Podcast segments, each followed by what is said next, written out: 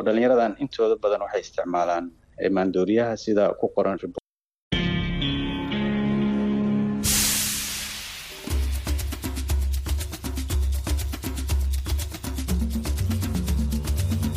Hii ni idhaa ya Kiswahili ya Sauti ya Amerika, VOA. Karibu katika matangazo yetu ya nusu saa leo Jumamosi, yanakujia saa moja na nusu usiku kwa saa za Afrika Mashariki na saa kumi na mbili na nusu jioni kwa saa za Afrika ya Kati. Naitwa Patrick Ndwimana. Tunasikika kupitia redio zetu wa shirika Radio Free Africa katika eneo zima la maziwa makuu, Citizen Radio huko nchini Kenya, na huko DRC tunasikika kupitia redio Butembo na redio Program mjini Bunia. Katika matangazo ya leo tutakuletea kipindi cha jarida ambacho kinaangazia matukio muhimu ya wiki yaliyotokea Marekani, Afrika na kwingineko duniani. Lakini kwanza tupate habari za dunia.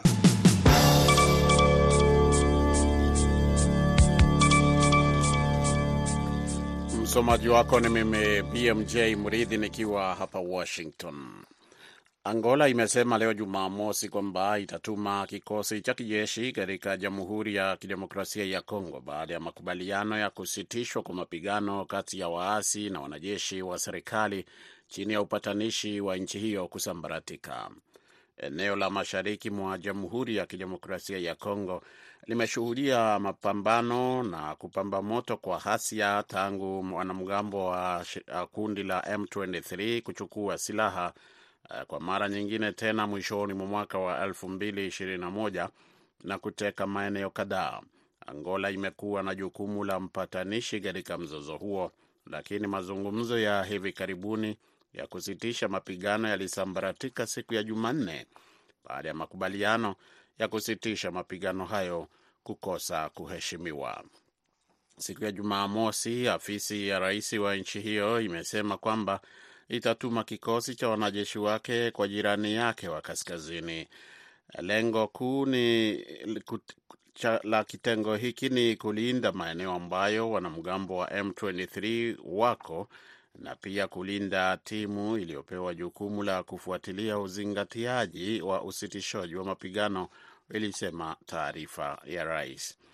Rwanda ilisema uamuzi huo umechukuliwa baada ya mashauriano na Kinshasa na kuongeza kwamba viongozi wengine wa kanda hiyo pamoja na Umoja wa Mataifa wamefahamishwa kuhusu hatua hiyo. Kutumwa kwa jeshi kunahitaji idhini kutoka bunge, ambapo chama tawala ambacho kimekuwa madarakani tangu miaka ya sabini kina udhibiti wa taasisi hiyo kwa sababu ya kuwa na wingi wa kura. Hakuna maelezo zaidi kuhusu ukubwa wa kikosi hicho ambayo yalipatikana mara moja. Shambulizi la bomu lililolenga kituo cha kitamaduni cha Washia katika mkoa wa Balk kaskazini mwa Afghanistan leo Jumamosi limeua angalau mlinzi mmoja na kujeruhi takriban watu wanane, kwa mujibu wa maafisa wa polisi. Msemaji wa polisi katika eneo hilo Mohamed Asifu Waziri aliambia Sauti ya Amerika kwamba mlipuko huo ulilenga sherehe ya kuheshimu vyombo vya habari vya Afghanistan katika mji mkuu wa jimbo hilo Mazar Sharif. Alisema wanahabari watano na watoto watatu ni miongoni mwa wale waliojeruhiwa katika shambulizi hilo. Viongozi wa mkoa na wale wa kidini pia walikuwa miongoni mwa wageni waliohudhuria hafla hiyo. Abdul Nafi Takor, msemaji wa wizara ya mambo ya ndani inayoongozwa na Taliban katika mji mkuu wa Afghanistan, Kabul, alisema kilipuzi kilichotegwa kilisababisha mlipuko huo.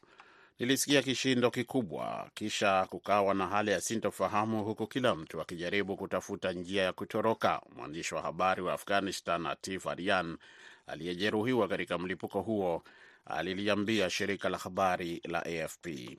Hakuna aliyedai kuhusika moja kwa moja na shambulio hilo ambalo limetokea siku mbili tu baada ya mshambuliaji wa kujitoa mhanga kumuua gavana wa jimbo la Balk Muhammad Dawud Muzameo katika afisi yake kwenye mji wa Mazar Sharif pamoja na watu wengine wawili.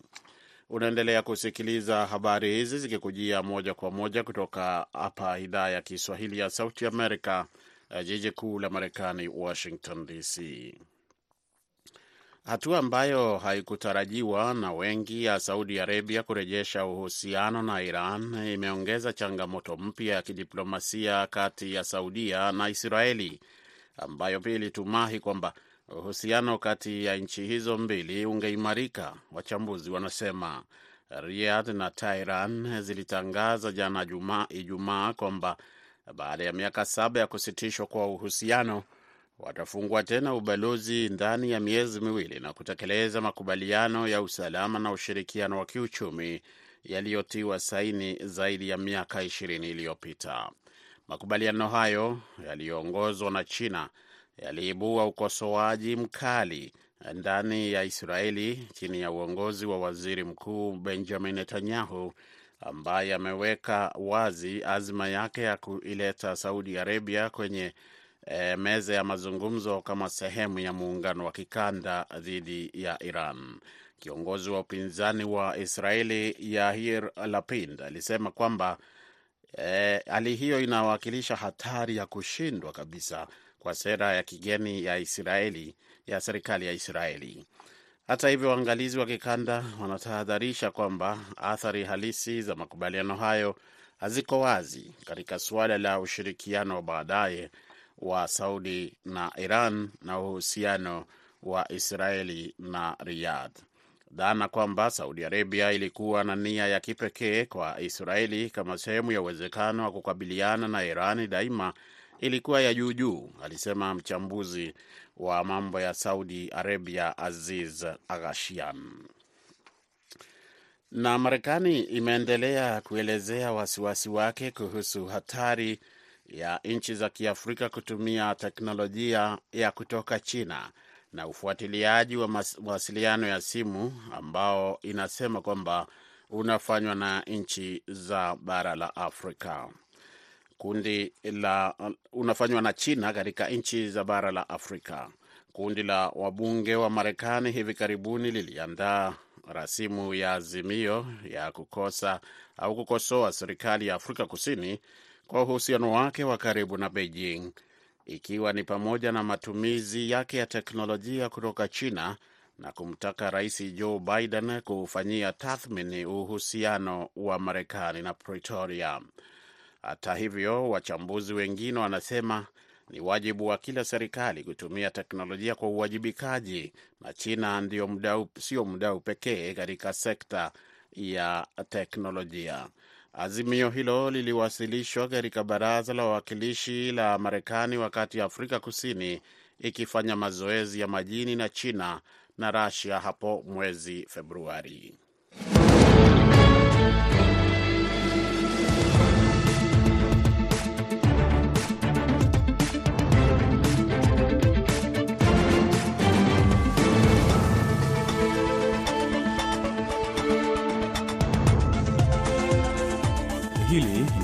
Ni jarida habari kuu wiki hii. Mimi jina langu ni Idi Ligongo, ninakuambia karibu.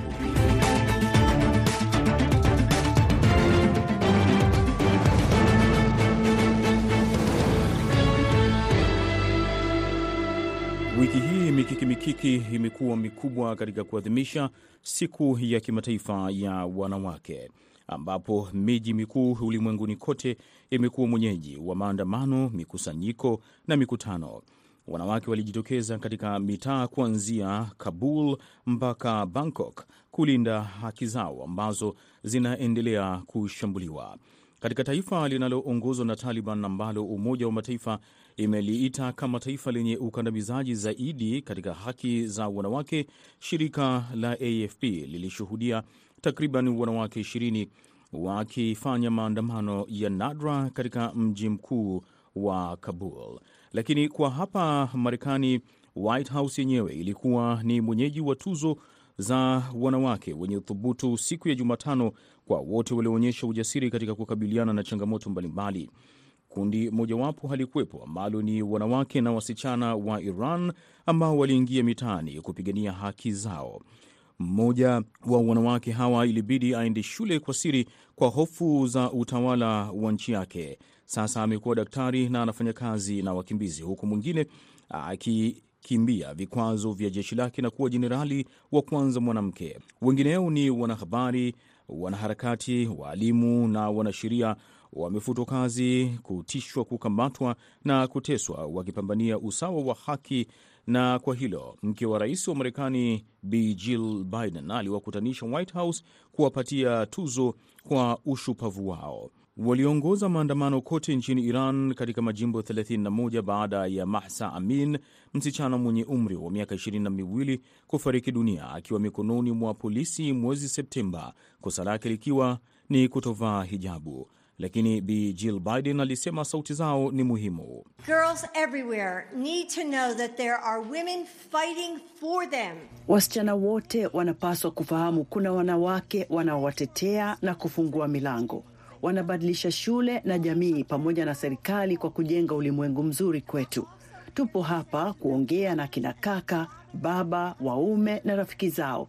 Kadri tunavyotaka wanawake walio tayari kuongea, tunahitaji wanaume zaidi walio tayari kusikiliza na kutenda. Msemaji wa White House Karine Jean Pierre amesema tuzo hiyo kwa kiwango kikubwa ina maana. We're doing it right here at the White House. Tunafanya kilicho sahihi hapa White House ambacho tunadhani ni muhimu sana kwa wanawake duniani kote, lakini pia wanawake na wasichana wa hapa kusikia hadithi za watu hawa wa kipekee. Wasichana kote wanafahamu kama kuna wanawake wanaowapigania. Wakati hayo yakiendelea, White House, Umoja wa Mataifa vilevile ulieleza kwamba wanawake wamekuwa na wakati mgumu wa kupata fursa za kazi ulimwenguni kote kuliko ilivyodhaniwa hapo awali, wakati mwanya wa jinsia katika hali ya makazini na malipo haujabadilika sana katika kipindi cha miongo miwili, wakati dunia ikisherekea siku ya kimataifa ya wanawake. Khadija Riami anaelezea zaidi. Usawa wa jinsia unazidi kuwa na mwanya mkubwa. Kwa mwenendo wa sasa, idara ya UN Women inauweka uko mbali kwa miaka mia tatu. Katibu mkuu wa Umoja Mataifa alisema kwenye hotuba yake kabla ya siku ya kimataifa ya wanawake duniani Machi nane, wakati alipokuwa akizindua majadiliano ya wiki mbili yanayoongozwa na tume ya hadhi ya wanawake. On the current track where Women puts it 300 years away kwa mwenendo wa sasa, Umoja wa Mataifa unaweka wanawake umbali kwa miaka mia tatu. Ongezeko la vifo vya kinamama wajawazito, mwanamke mmoja anafariki kila dakika mbili wakati wa ujauzito na kujifungua. Aliangazia hali mbaya huko Afghanistan ambayo inatawaliwa na Taliban, ambako wanawake na wasichana wametolewa katika maisha ya umma. Tukielekea visiwani Zanzibar, malezi yametajwa kuchangia kwa kiasi kikubwa kukwamisha juhudi za wanawake katika harakati za maendeleo, hali inayosababisha wanawake wengi kubaki kuwa mama wa nyumbani, huku wakitaka Serikali ya Mapinduzi Zanzibar kuunda taasisi maalumu itakayowawezesha kusimamia shughuli za wanawake ili waweze kujikomboa kiuchumi.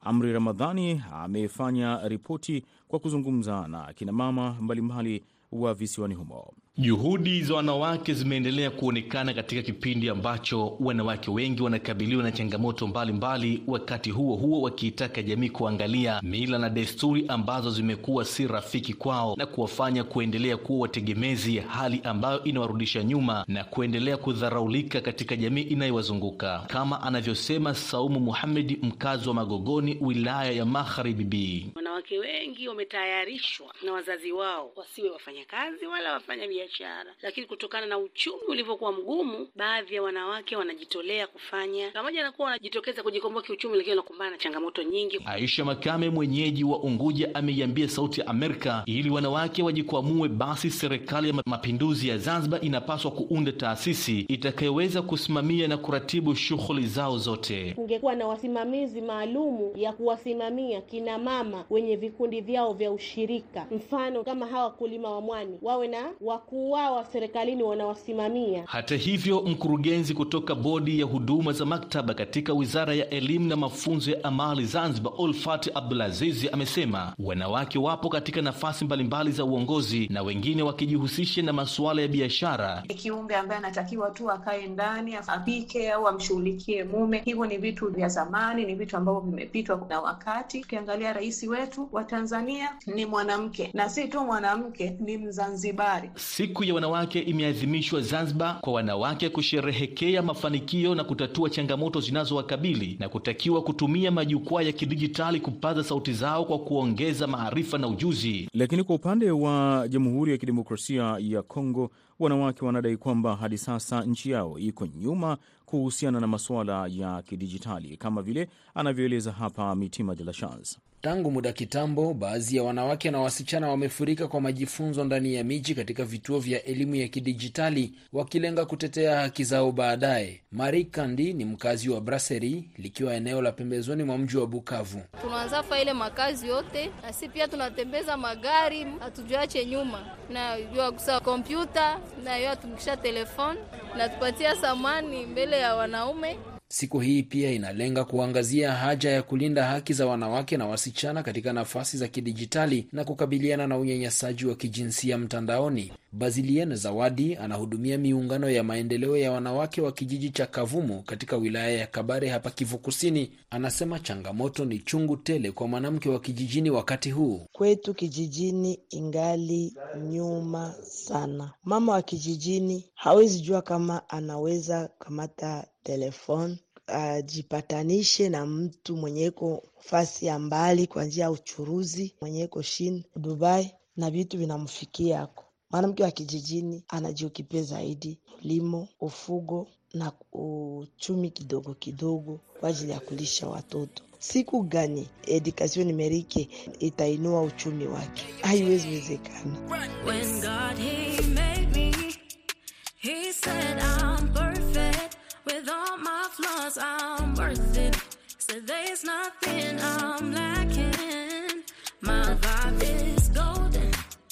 See, I'm walking, I'm chosen.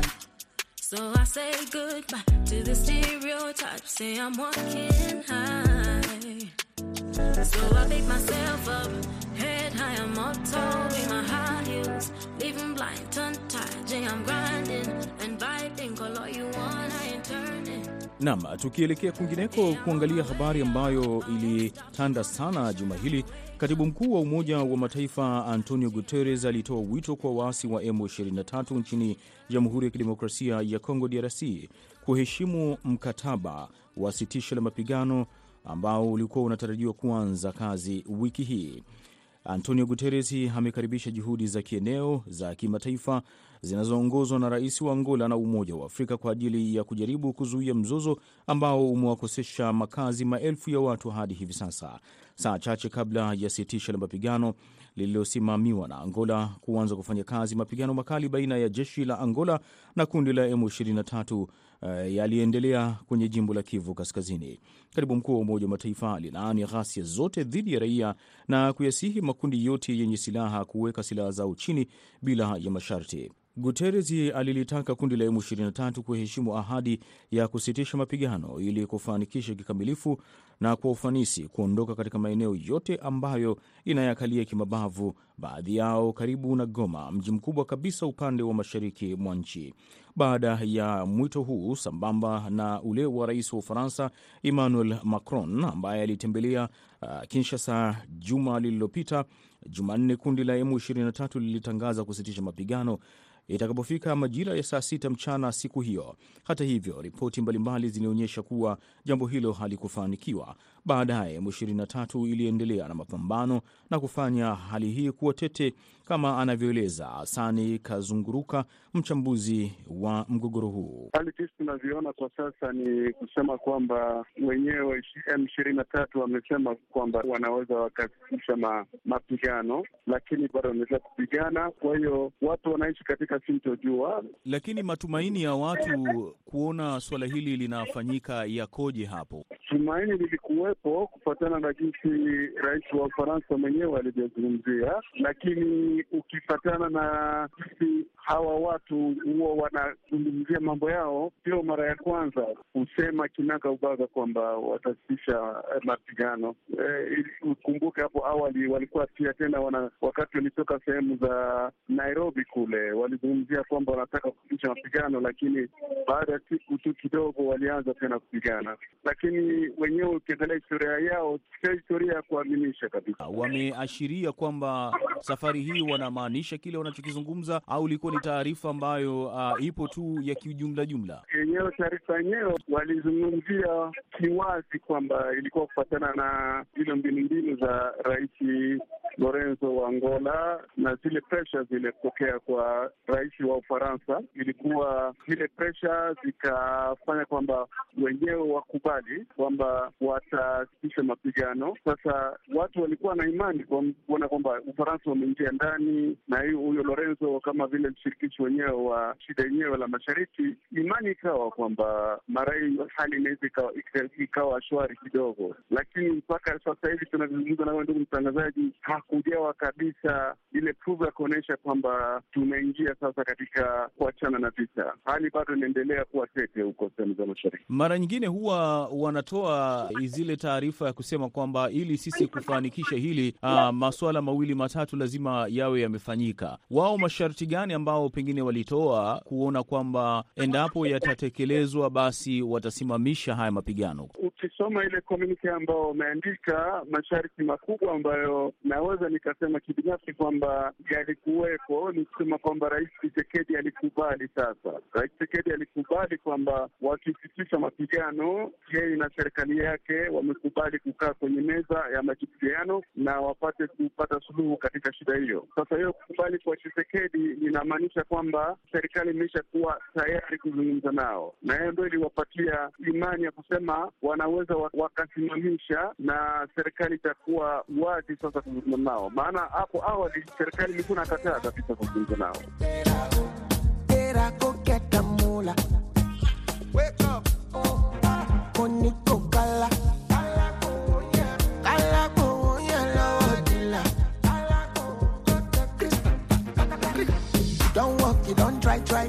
You're supposed to be jai jai.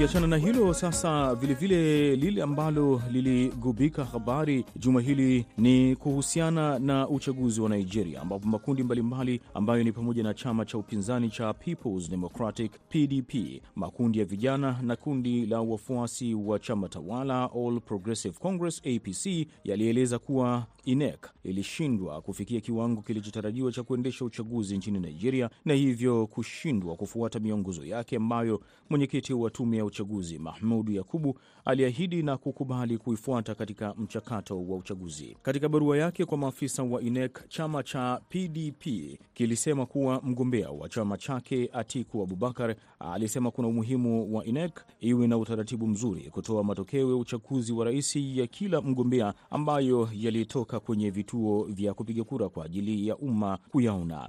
Mapema wiki hii mgombea urais kutoka chama cha upinzani Atiku Abubakar aliongoza mamia ya wafuasi wake katika maandamano ya amani kupinga jinsi tume ya uchaguzi ilivyoshughulikia uchaguzi huo na kumtangaza mgombea wa chama tawala Bola Tinubu kuwa mshindi. Atiku na viongozi wengine waandamizi wa chama cha upinzani cha Peoples Democratic Party PDP waliwaongoza wafuasi waliokuwa wamebeba mabango yaliyosomeka wa Nigeria wamepoteza imani na INEC, mwenyekiti wa INEC ajiuzulu, na matokeo ya uchaguzi mkuu wa 2023 hayaonyeshi matakwa ya watu wa Nigeria. Nini kinaendelea nchini humo? Hapa anazungumza na Goodluck Ngingo, mchambuzi wa masuala ya kisiasa ya Nigeria, kutaka kujua kile anachokiona mwisho wa sakata hili la uchaguzi wa Nigeria.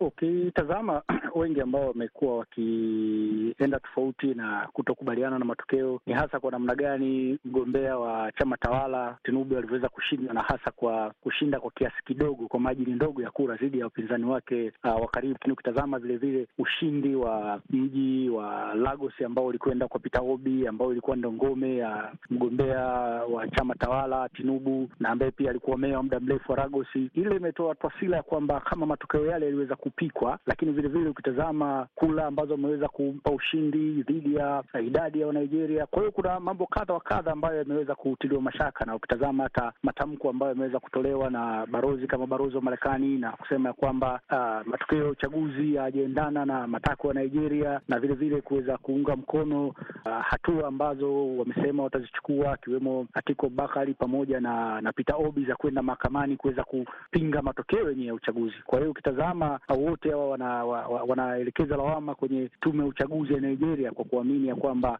haikufanya mchakato wa haki hasa kwenye namna majumuisho ya kula, lakini vilevile uh, ushindi ambao umeweza kupata kwa mgombea wa chama tawala, wanaamini ya kwamba kutokana na matakwa ama mtazamo wa Nigeria walio wengi. Msemaji wa mshindi wa uchaguzi wa Nigeria eh, Bola Ahmed Tinubu ameshutumu kwamba mgombea wa chama kikuu cha upinzani kwa kuandaa ukumbi wa michezo na kuongoza wafuasi wengine e, kupiga kupinga hizi kura ama majibu ya uchaguzi. Kuna uwezekano wowote ule wa kubadilisha haya ambayo yapo mpaka hivi sasa? Good luck. Kuweza kubadilisha matokeo itategemea ni kwa namna gani ama ushahidi wa kiasi gani ambao utapelekwa mahakamani wa kuweza kupinga matokeo, lakini kama ambavyo tunafahamu, chaguzi nyingi za Afrika uh, imekuwa ni vigumu sana kuweza kubatilisha matokeo katika mahakama za kiuchaguzi, ingawaje kwenye nchi kadhaa yalishawahi tokea na kuweza kubadilisha matokeo, lakini uh, mara kadhaa imekuwa ni vigumu sana, na hasa ikizingatiwa kwamba hakuna sana ushahidi ambao unaweza ukajitosheleza ambao umeweza kuzungumzwa na wagombea wengine nje ya kuamini tu ya kwamba uh, majumuisho ya kula kwenye baadhi ya vituo yalifanyika nje ya wakati, lakini wakiamini vilevile kura zingine ambazo zilikuwa zimeshaweza kupigwa zilionekana katika baadhi ya vituo vya kupigia kura, ambavyo mara kadhaa tumeshuhudia kwamba mahakama hizi za kikatiba ama mahakama ambazo zinadili na uchaguzi zikitoa mahitimisho ama maamuzi ya kwamba kweli kulikuwa na mapungufu, lakini yasingeweza kuathiri kura za jumla za urais, na hasa kutokana na madhaifu yenyewe ya kikatiba, hasa Nigeria ambako mshindi anashinda kwa kupata wingi wa kura. Kwa hiyo tutazamia kwamba kama inaweza ikaleta utofauti zaidi, lakini kama kungekuwa na utaratibu wa kuhitaji zaidi ya nusu ya kura, tunaweza kuamini labda mahakama ingeweza kubatilisha na kuruhusu mzunguko mwingine wa pili wa uchaguzi. Kwa hapo basi ndo tunakamilisha jarida kwa wiki hii, habari kuu ambazo ziligonga vichwa vya habari kwa juma hili kutoka idhaa ya Kiswahili ya Sauti ya Amerika. Mimi jina langu ni Idi Ligongo na shukran kwa kuwa nami.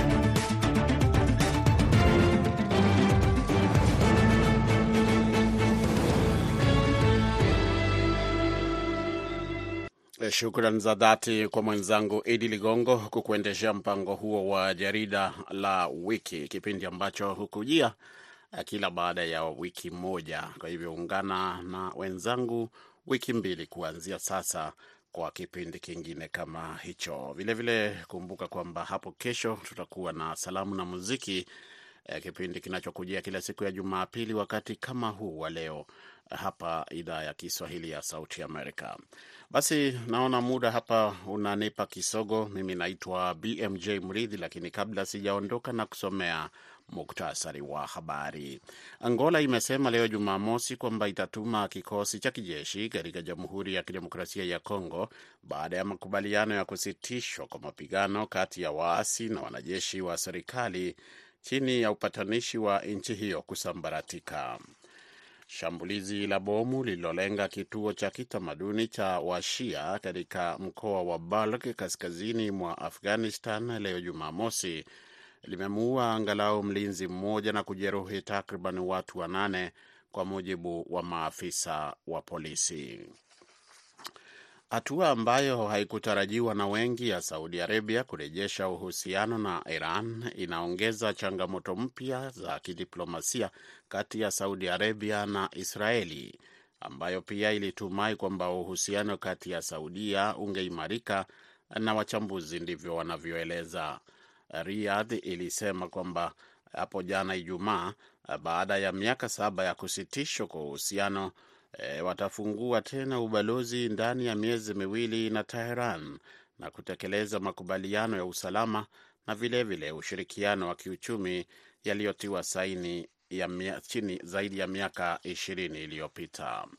Na Marekani imeendelea kuelezea wasiwasi wake kuhusu hatari ya nchi za Kiafrika kutumia teknolojia kutoka China na ufuatiliaji wa mawasiliano ya simu ambao inasema unafanywa na nchi hiyo nchi za bara la Afrika. Na hapo ndiyo tunafikia mwisho wa matangazo yetu ya leo kutoka idhaa ya Kiswahili ya Sauti ya Amerika. Msikose kuungana nasi hapo kesho kama kawaida ifikapo saa 12 na nusu jioni saa za Afrika ya Kati na saa 1 na nusu usiku kwa saa za Afrika Mashariki. Kwa niaba ya wote walioshiriki na kufanikisha matangazo ya leo, mimi ni Patrick Ndwimana nikiwatakia usiku mwema kutoka hapa Washington DC.